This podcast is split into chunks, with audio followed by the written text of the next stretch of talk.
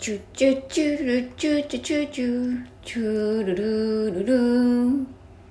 桃佳明のなんちゃってラジオ。こんばんは、桃佳明です。今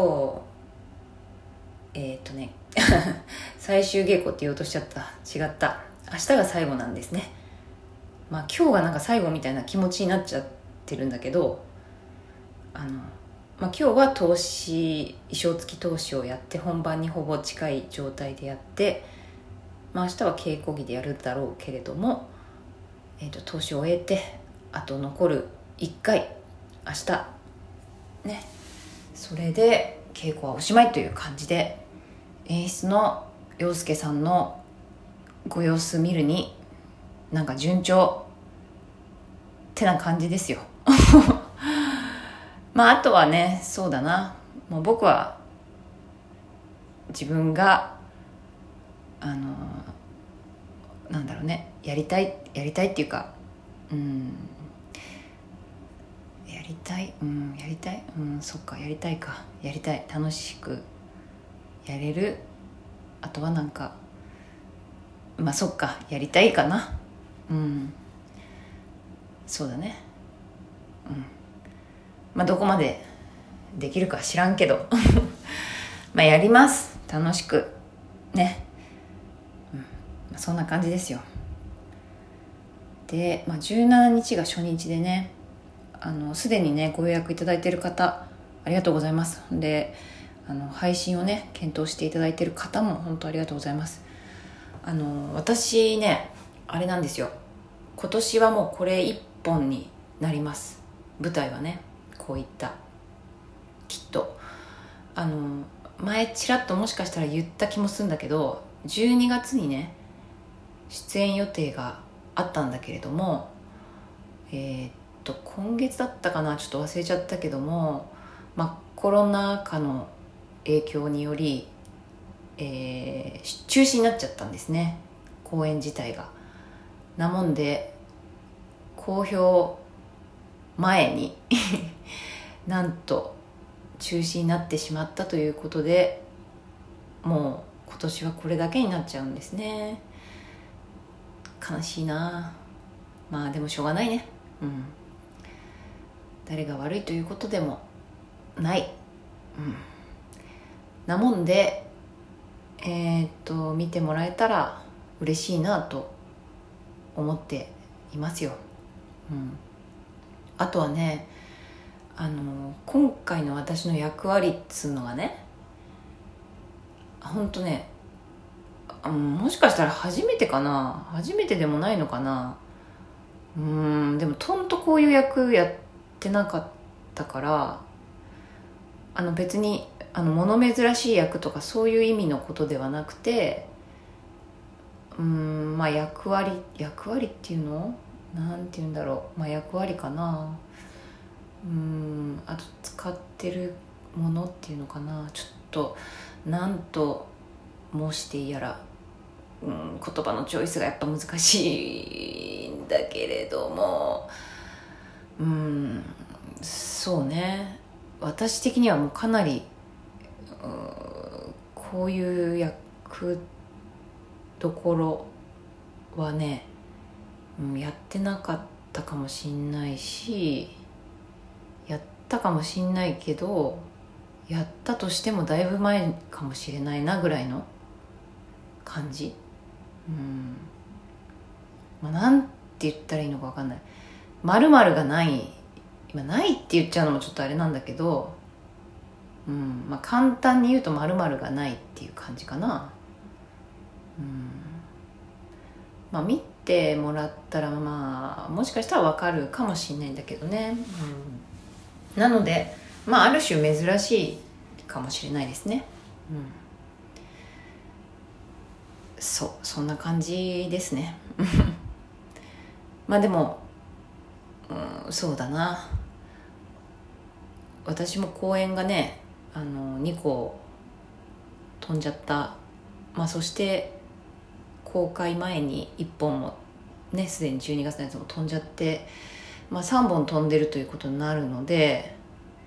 久しぶりにねこうやって劇場に足を運んでくれるお客様とね、あのーまあ、その中で舞台ができるっていうのは本当にちょっと久しぶりだし楽しみだし、うん、まあ、怖さもちょっとあるけどね、もちろん。でもすごく楽しみにしてるんです、うん、だからまあこうね、こういう状況だからお気楽ご苦楽に来ておくれよとはちょっとまあ言いづらいけれども、まあでもね、あのいろいろ大丈夫だったら、うん、見てもらえたら嬉しいなぁと思っていますよ、うん、まああとは本当ね、配信だけど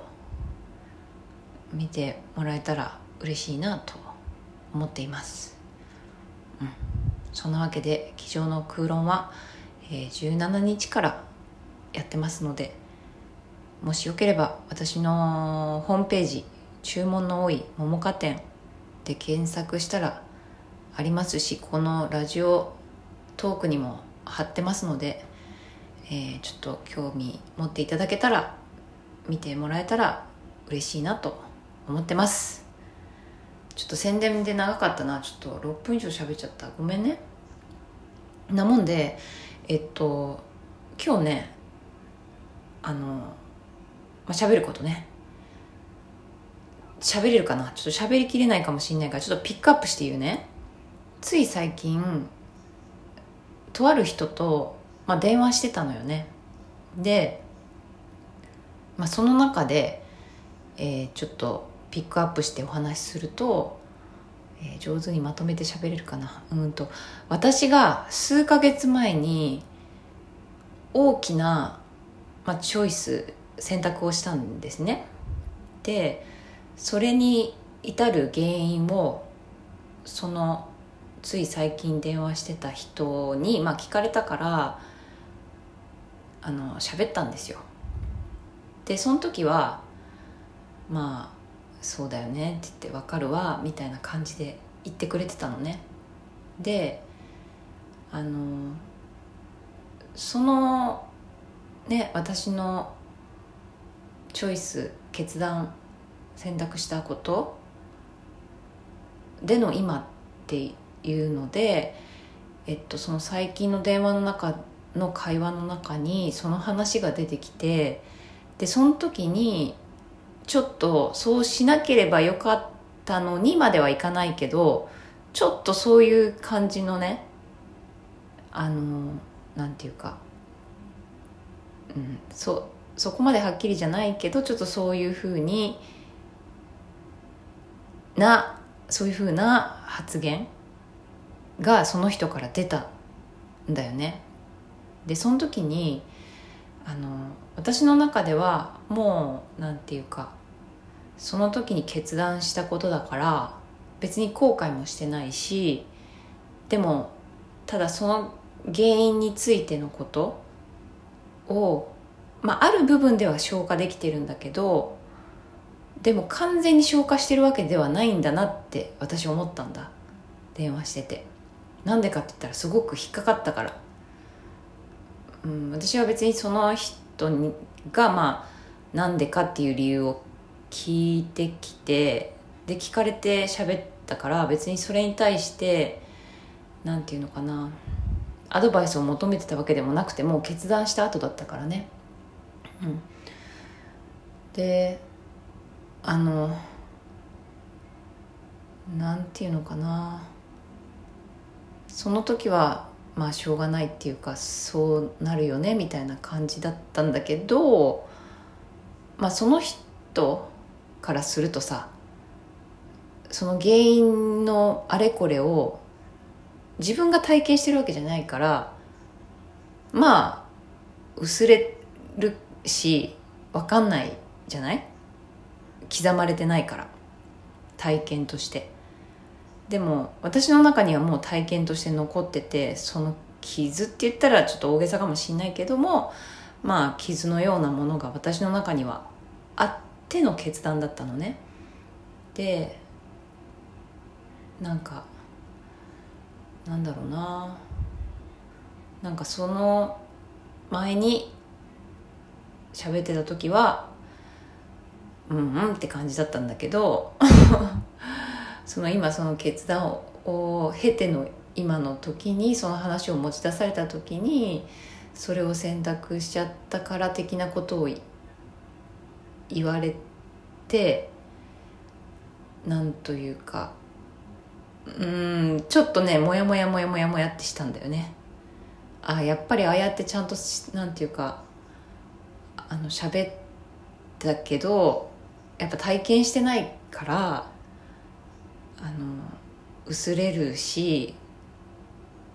私の持ってる痛みみたいなもの、うん、別になんていうか何の考えなしに決断したわけじゃなくていろいろ考えての決断だったのに、なんというかねそういう感じのことを言われたことに、ああ私はまだなんというかあまだその完全に消化しているわけではないんだなって思ったのと、あこの人に喋ったけれどもでもやっぱ体験してないとその痛みっていうのがまあ分かってはもらえないし、まあ、別に分かんなくても全然いいんだけども、まあ、こういうふうにこう時を経て変わってそういうふうに簡単に言ってしまえる感じになっちゃうんだなと思って、うん、なんかそんなことを思った。ああもう時間になっちゃった。そんなわけでね、まあまたちょっと続き話すかも。じゃあねではまた明日。